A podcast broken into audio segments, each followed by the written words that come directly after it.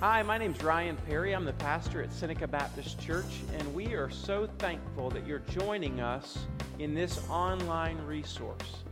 Our prayer for you is that this resource would not replace your active involvement in a local body of Christ, but would rather be supplemental to it. If you are interested in getting further connected to the ministry of Seneca Baptist Church or to giving financially, please visit our website, senecabaptist.org. Thank you and enjoy.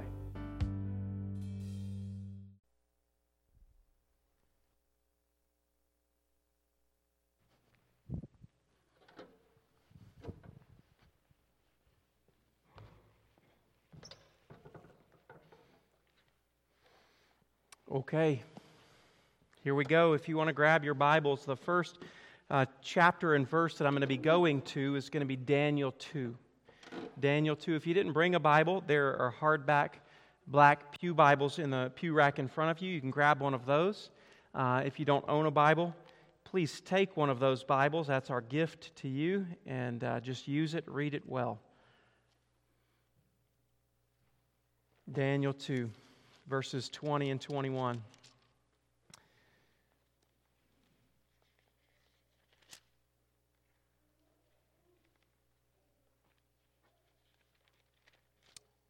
Okay, today I'm, I'm wading into dangerous waters, shark infested waters, maybe. Uh, and uh, this is just, it's interesting time. Um, and the moment that I mentioned politics, uh, specifically in this place, um, the moment I mention the election, tensions grow, don't they? Uh, maybe that's just me, all right? It's, uh, but I'm feeling the tensions this morning. Uh, you talk about it in our world, and, and it seems that our world has just lost the civility to have a good conversation about it. Um, and uh, tensions rise, we just get angry. Uh, and in this, in this season, doesn't it seem like people on every side are just ready to fight about politics? Come on now, somebody. All right. Um, it, our nation's incredibly divide, divided over uh, this. And right now, in some of our hearts, I mean, it, it, even right now, as I just start, uh, we're pointing fingers already at that side or this side or them. And, and we've, we're pointing fingers to the right or the left, the Democrat or the Republican or the Libertarian. Uh, our country is a, just a mess over politics, and, and maybe it's because the church is a mess over politics. Um, I want to just be very clear uh, that politics should never invade the church. But the church, God's people, should always invade politics. And, what I mean is that the gospel, the gospel changes things. Um, the church is, is meant not to be a thermostat or a thermometer that tells the temperature in a room, but a thermostat which tends to govern the temperature in the room. And so um, I, I, just need you to know that, that I, I hope today that you won't hear me um, say this is who you should or should not vote for. Um, but God's people have been created to be salt and light. Uh, and that's who we are. And so I, I, I want to preach this sermon uh, even though I'm terrified to do it. And if you're watching us out there on Facebook from home, uh, all of you, I just ask that you'd pray for me because even this morning, I, am struggling with what to say in my last point of my sermon. Um, but uh, so, anyways, so since it's all a mess and it's dangerous waters, I'm going to just be wise and, and I got it. I think I did it uh, I'm going to be wise and just dive right in, right? Isn't that what you do? Um, so here we go. Uh, um, and by the way, I've mentioned that I was preaching this sermon. I mentioned it to Werner Burkett, who's a, a pastor's kid, uh, just earlier this week. And he goes, Pastor, are you sure you want to do that? And I said, No, not exactly. Uh, so people have given me wise counsel, and I've sought out a lot, lot of wise counsel from church members and other people, but um, I just feel a burden I just feel a burden, uh, not for people out there, but for you and me. Uh, I'm not responsible for the church down the road, but at the end of my days, the Bible says that I'll be held accountable for this body of believers. And so I feel a burden for that. That's where I'm coming from. Um, so I feel incredibly responsible, although terrified, to preach this message, okay? So uh, now, to be clear, there's no passage in the Bible, no singular passage. I love going to a passage, opening the Bible, and pulling out of the Bible, uh, out of that passage, what God says. That's called exegesis. I love doing that. Now, to be clear, there's no passage in the Bible that says what I'm about to say, but the Bible is God's Word. It is timeless. The Bible is true, which means that the Bible is very applicable to us and to our situation and even to this election. And so, in today's sermon, I'm going to be pulling truths, timeless truths, and principles from God's Word that will apply to us. Are you with me, church?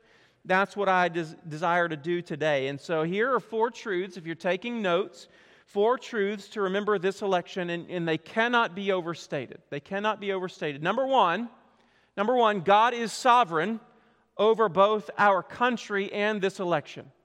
God is sovereign over both our country and this election. Pastor Samuel on Wednesday night, I hope you enjoyed the roundtable thing that we did on Wednesday night on Facebook, but he said this on Wednesday night. He said, God is sovereign, and that means He is omnipotent, omniscient, and omnipresent. Isn't that good news? And, he says, and we have to set our eyes on Him. So here's what that means for us if God is sovereign over this country and the election. It means that God already knows the outcome of this election. God is in control of the outcome of this election, and no one comes into office apart from God's divine appointment. Okay, so I want you to open up your Bible. I said go to Daniel chapter 2, verse 20 and 21. I want to prove that point. Okay, so it says in Daniel 2, 20 and 21, this Daniel answered and said, Blessed be the name of God forever and ever, to whom belong wisdom and might. He changes times and seasons. Listen to what it says He removes kings and he sets up kings. He removes kings and he sets up kings. Don't miss that. That means if somebody comes into a political office, God's hand was at work in it. Okay? And then uh, if you want to flip, you can, but it'll be on the screen. But I, I would love for you to open up your Bible to Romans 13. Romans 13, verses 1 through 2. And this is what it says Let every person be subject to the governing authorities, for there is no authority except from God. Did you see that? There is no authority except from God. And those that exist have been instituted by God. Therefore, whoever resists the authorities resists what God has appointed. And those who resist will incur judgment. That's a terrifying thing. That's an incredible statement. And we all immediately go, well, that means good leaders, right? It means good leaders. I mean, leaders that I agree with, right? I mean, people that do what I think they should do in office. No. Every. The good and the evil. The good and the evil. Now, I, I, have a question to ask of you. Does the Bible promise that every leader uh, that is over Israel, even, would love God and serve Him? Don't we see that if you read Israel's history in the Old Testament? Man, you see a good king and an evil king. An, uh, another evil king that's worse than the first king, and then a, another good king raise up. And it, it's just up and down and up and down. But who set them all over his people? God did. God did. So, the good and the bad. So, I, I want you to think about this. At the time of Daniel's writing, Daniel is under or in Babylon under Nebuchadnezzar's reign. And is Nebuchadnezzar a good king who worships God and loves him and serves him? No. At the time of Paul's writing in Romans chapter 13, there's a man named Nero who was emperor. How many of you know anything about Nero? Not a good king, right? Here's what we know about Nero. He was known for marrying his stepsister, killing his mother and brother, and then torturing, killing, and lighting the streets of Rome with the burning bodies of Christians. not a good dude. But what does Paul say? Let every person be subject to the governing authorities, for there is no authority except from God. Do you feel the weight of that like I do? That is a heavy statement. Heavy statement. So, whatever the outcome of the upcoming election, whether we agree with the results or we get who we voted for or not, God has done it, and sooner or later, somehow or another, God will be glorified in the rising up of this king for such a time as this. Now, that's tough to swallow, isn't it? I long for the day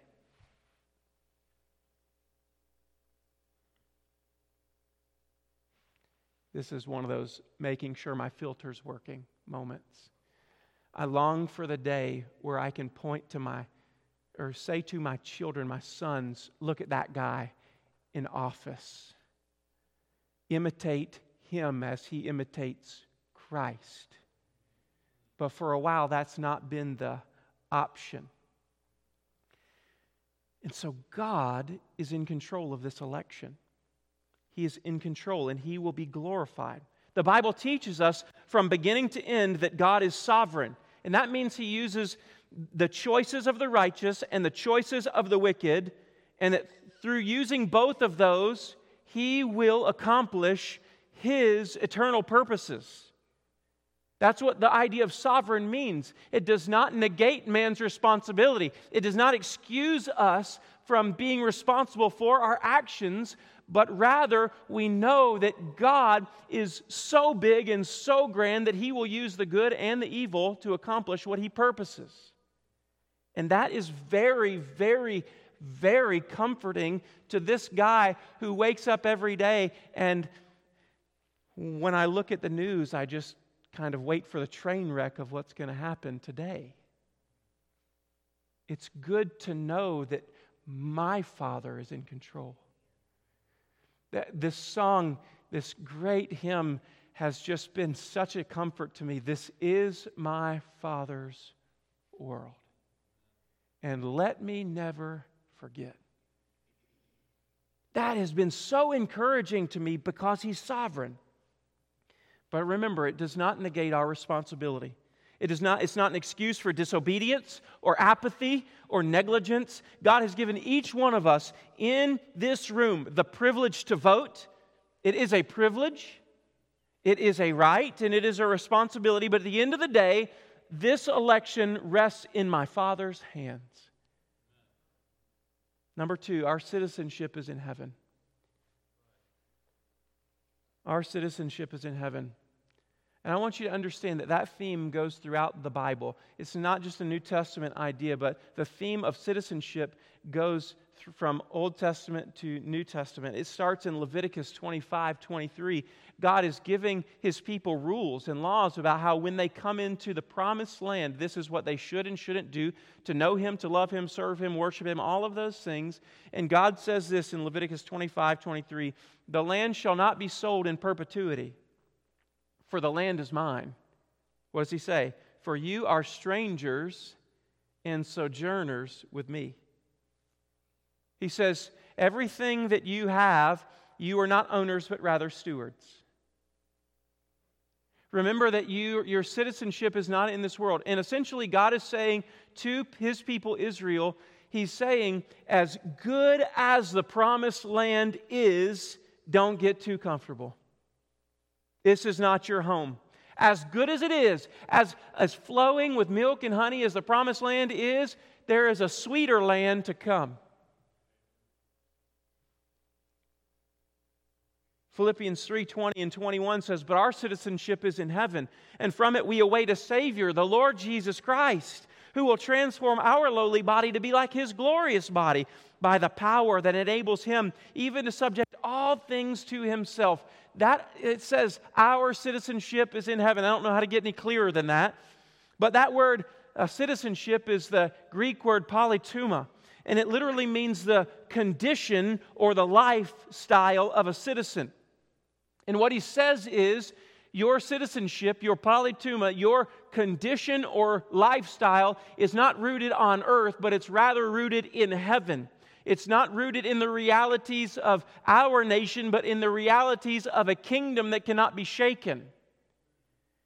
And so, this, this idea that our citizenship is in heaven, the true condition and life of one of God's children is not found on earth, but is in heaven. It's heaven is the reality that I'm living for. 1 Peter 2:11 says this, "Beloved, I urge you as sojourners and exiles." You see this language of being a sojourner all through the scriptures, and we are sojourners here. Where there's a song, it says, I'm just passing through. We are sojourners.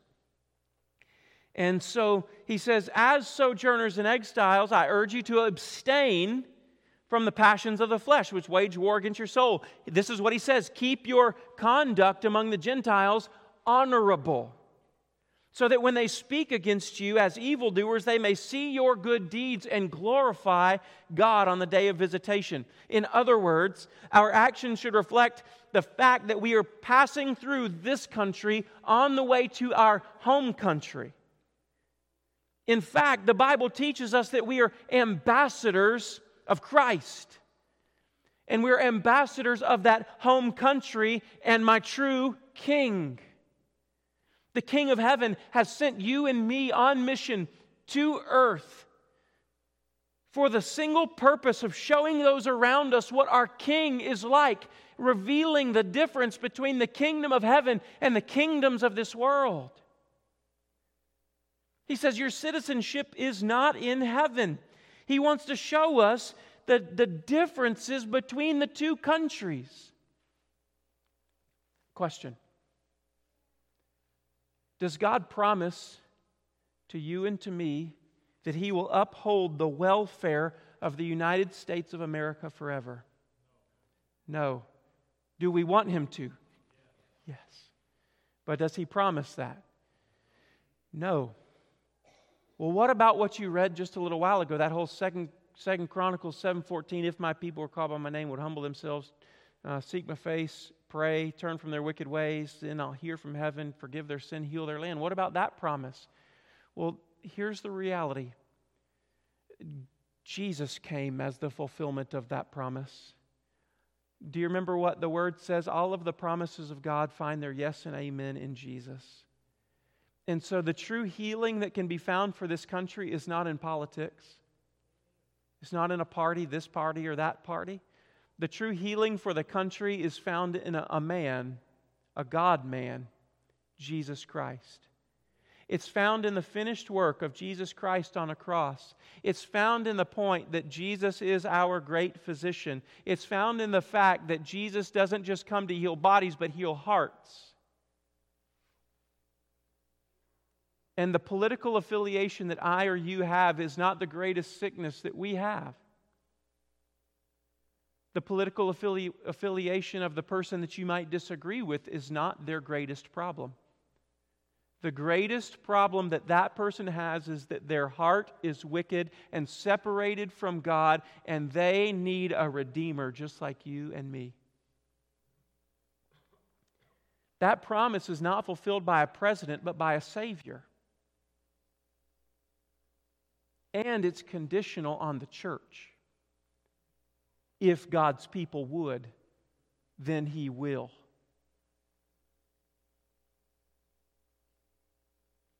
And I don't know about you, but I haven't seen a lot of the church doing what He is asking of us so that He will. See, what these verses teach us is that our ultimate allegiance belongs to another country and to another king kingdom first. And not the kingdom of the United States of America, but the kingdom of God. The kingdom of the United States of America will one day fall away and be destroyed, but the kingdom of God will be forever. Tozer, A.W. Tozer, he says, the true Christians will be loyal to his country and obedient to those in, in authority. But he will never fall into the error of confusing his own national culture with Christianity. But too many Christians have fallen into that error. And when we get this confused, God's people will fight the wrong battles with the wrong enemies, with the wrong weapons. We talked about this just a couple weeks ago. And it seems as though the church is passionate about their causes and have, while, while the cause of Christ has suffered.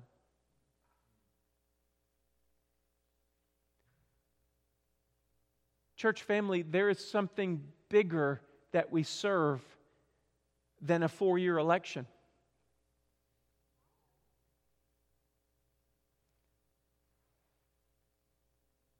And, and if my, my, my candidate gets in or he doesn't get in, it will not cause my nation to rise or fall, succeed or perish. There's a kingdom.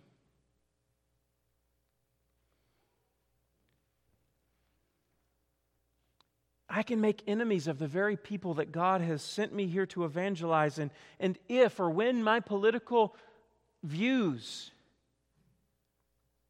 create a barrier for the gospel of Jesus Christ, I am serving the wrong kingdom. That's why I harp on be careful what you put on Facebook. It's not, Facebook's not evil entirely.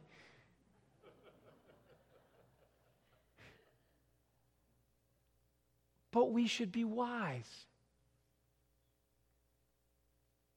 When my political views push people away from Jesus, we have committed sin. And the church at times has so wed themselves to a political affiliation that that political affiliation and the church are almost committing adultery. It's hard to differentiate. Have you noticed how the political term uh, for Christians or a lot of Republicans is evangelicals.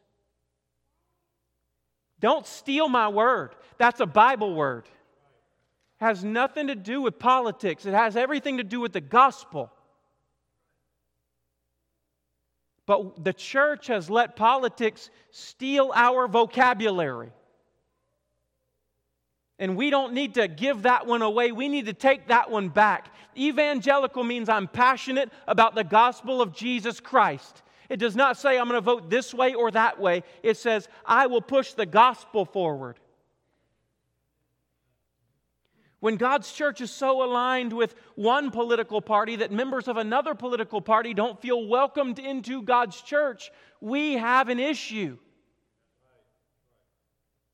And I just need you to remember Jesus' disciples didn't all see national things the same way.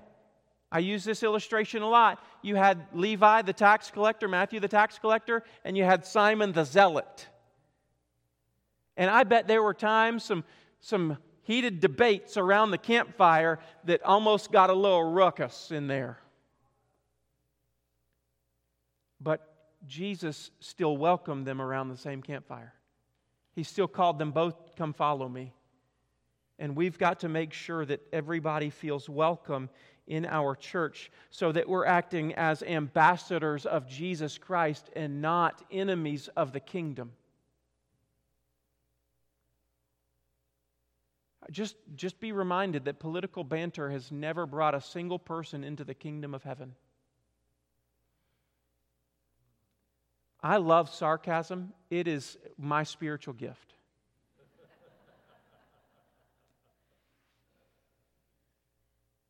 but we need to be careful with the kind of sarcastic stuff we put on Facebook. Not because it's true or not true, but because there is a greater battle waging war around us. Church, so let's not forget that our citizenship is in heaven, and that changes everything. Number three, unity above all else. Unity above all else. Now, let me run something by you real fast. In, in my brain, at least, there are tiers of issues, levels of issues.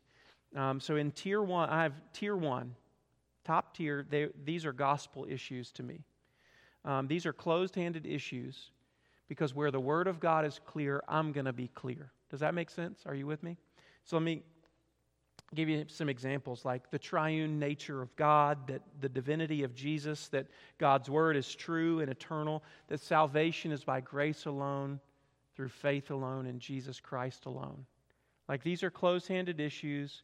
I'll fight over them. We'll split over these. If if we can't disagree, we can't agree on these, we probably shouldn't worship together. That's a hard statement, isn't it? But they're so central to who Jesus is and who God is that if we get that wrong, then we get a lot wrong. Okay? And then there are tier two issues where even though I believe that you're saved and, and, and we can disagree thoroughly over these issues. I can believe that you're saved. I can call you a brother and sister, but these issues, they might or might not lead us to worship in different places, but, but for the sake of peace and unity in the body, we can agree to disagree and still call each other brother. And here are a couple of them uh, infant baptism. Infant baptism, we, we that might we, if we agree or disagree on that, that might cause us to worship in other places, but I still know that you're a brother the transubstantiation of Christ in, in communion. That means that there are some uh, backgrounds that would say that, that when we take communion, you're literally eating the body and the blood of Jesus. And I, I don't think that's true. I believe it's symbolic. And that might cause us to worship at different places, but I could still call you a brother uh, or a sister. Snake handling, all right? If you show up with a snake, I'm out. That's, that's all I got to say about that. All right? So there are tier one issues, very central fight over those. Tier two issues, you're still a brother. I love you. We can agree to disagree. We can walk side by side. We can fight for the same gospel, but we might not always worship together. Tier three issues that are issues that we can disagree on, but I can still walk with you and appreciate your perspective, and we can worship together. And those views might be like views on the end times, or views on Israel, or spiritual gifts, or etc. Tertiary issues and very side issues. And I, I just need you to understand that politics are not in those. They, they fall. I can't, I don't, my back's hurting. I can't reach low enough to tell you where they fall in the tier. All right? So they don't fall in those top tiers. And so we believe that there should be unity in, in the church, in God's church, above all else above all else. God desires that his people dwell in unity. Psalm 133, it's not on the screen, but it says how good and how pleasant it is when brothers dwell together in unity. Ephesians 4, look on the screen or open your Bible. It says, I, therefore, Paul, a prisoner for the Lord, urge you to walk in a manner worthy of the calling to which you've been called, with all humility and gentleness, with patience, bearing with one another in love, eager to maintain the unity of the Spirit in the bond of peace.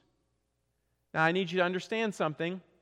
Paul says that unity is a gift of the Holy Spirit and it must be protected and maintained by those inside the church. And in doing the, that, in protecting unity and maintaining unity, we are walking in a manner worthy of the Lord or worthy of the calling to which we've been called. And so we should protect and maintain unity here. And that means for us that the issue of politics will not divide SBC. Seneca Baptist Church will not argue about these things. If your political views are causing divisions between you and another child of God, then you're allowing Satan to use politics as a tool to steal, kill, and destroy. And I've watched families torn apart because of their views in this very uh, tense political day. And they're both children of God.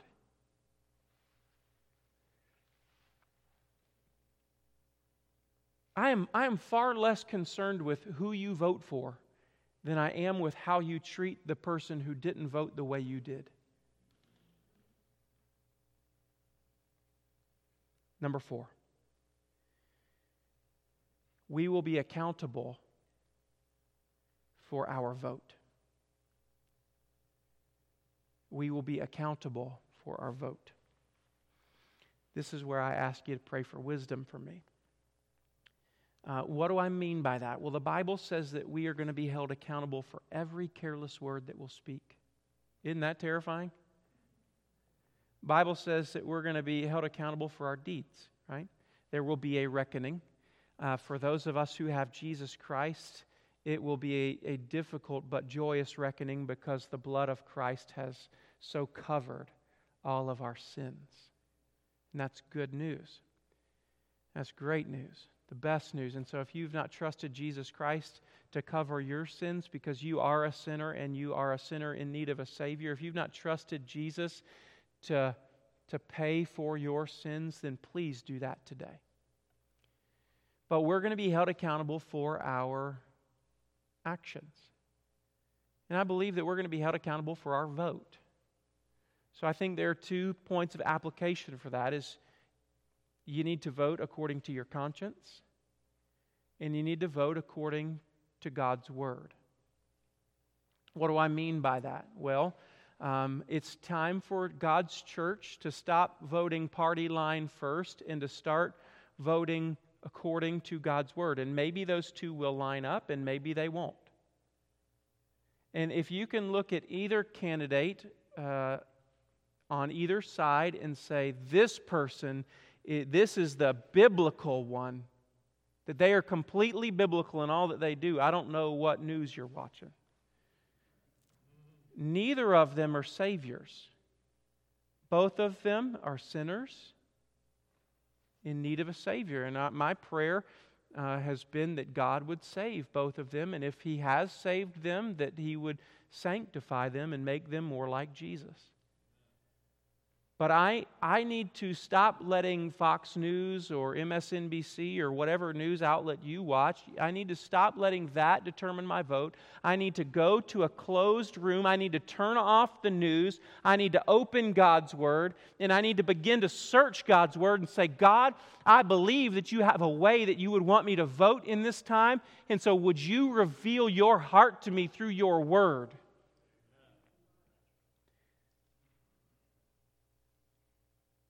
God's word is the plumb line by which his church will be held accountable, not affiliation or issue, unless issue is biblical.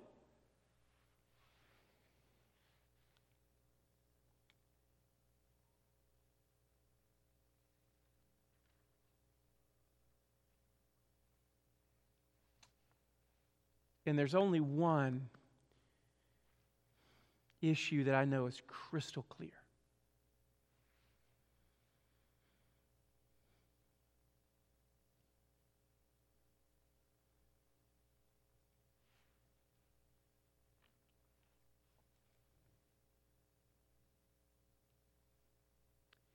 It's time for God's church to, to get alone with God.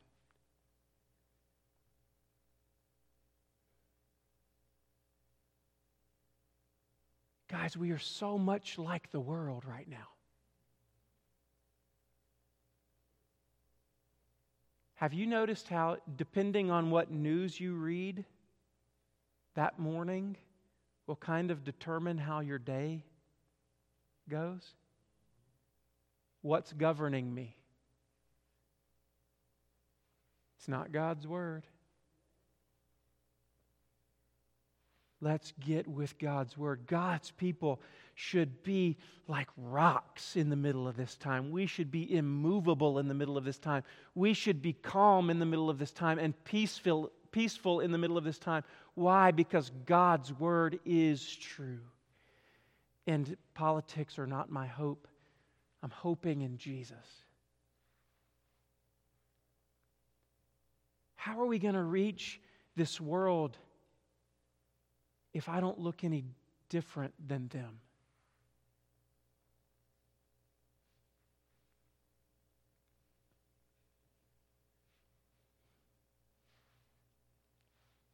Are you with me, church family? God's sovereign over our country in this election. Our citizenship is in heaven.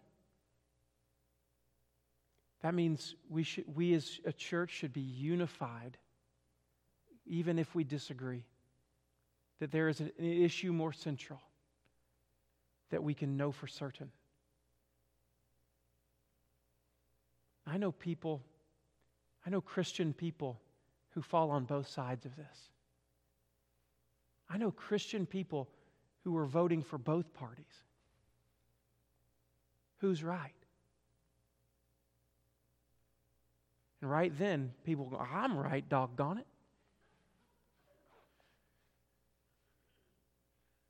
Maybe. Maybe not.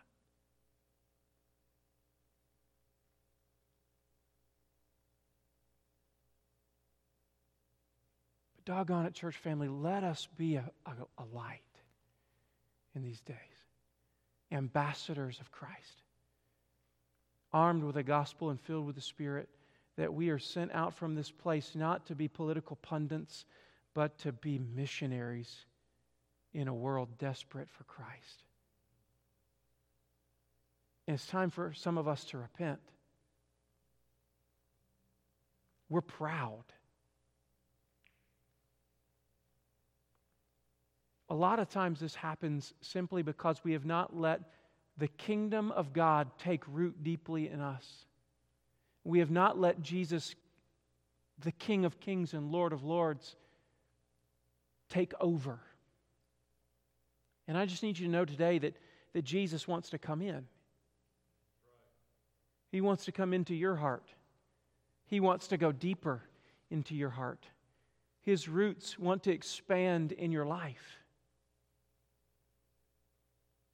It's time. It's time to let Him in.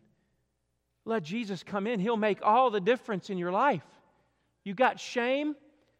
Let Jesus come in and deal with that shame. You have sin? Let Jesus come deal with that sin. You have a past? Oh, my friend, Jesus can take care of your past. Is there secrets in your life? Confess it to the Lord Jesus. He knows it already. And let Him bring your secrets into the light that you might have freedom. And maybe you're bound up with all this stuff tensions going on. Your stomach is just in knots all the time. Let Jesus come in.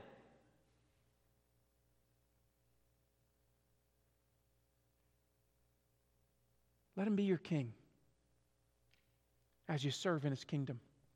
Would you stand with me right now? There, there are people in this room who need to respond, who need to respond. It's, it's time for God's people to humble themselves, to pray, to seek His face. These are continual, ongoing actions. It's time for God's people to do what is conditional upon us so that God might do what only He can do. And that's to bring healing to a land that needs healing so deeply. Would you pray with me? Would you bow your heads? Guys, I know you on stage are preparing, but in your heads, you can leave the preparation for a minute. Ask God to deal with you. Father, I, I pray in this very moment that we as God's church would be ambassadors of an eternal kingdom. Father, we are thankful. Thankful that you are over this entire election and over our country. You will, will set up and tear down kingdoms. You will seat whoever on the throne that you want to be seated. You will put in the White House whoever you want to put, put in the White House, and it will accomplish your eternal purposes, whether I agree with it or not. I don't know your purposes. Who am I that I that the Lord would be or I would be the Lord's counselor. I, I, have no wisdom here regarding these things, but you know all things, and so we trust your omnipotence, we trust your omniscience, and we trust your omnipresence. In the middle of this broken and divided world, we ask that Jesus would come and bring healing like truly need. We pray that we would be ambassadors of the gospel, that we would share, and that we would make reconciliation between God and man, that we would urge people on behalf of God, be reconciled to God through Christ. Mm. I pray, O oh Lord, that that would be our heart I know that all of us have a leaning in this election. But I want my heart to be constantly and continually bent to you.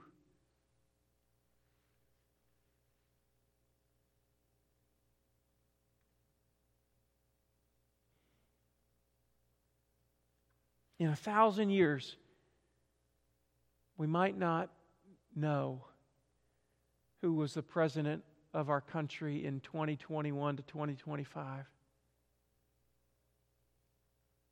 But in a thousand years, we're going to know who's on the throne. And so, would we recognize that lordship now? Cause us to respond to you right now as we sing in Jesus' name. Amen.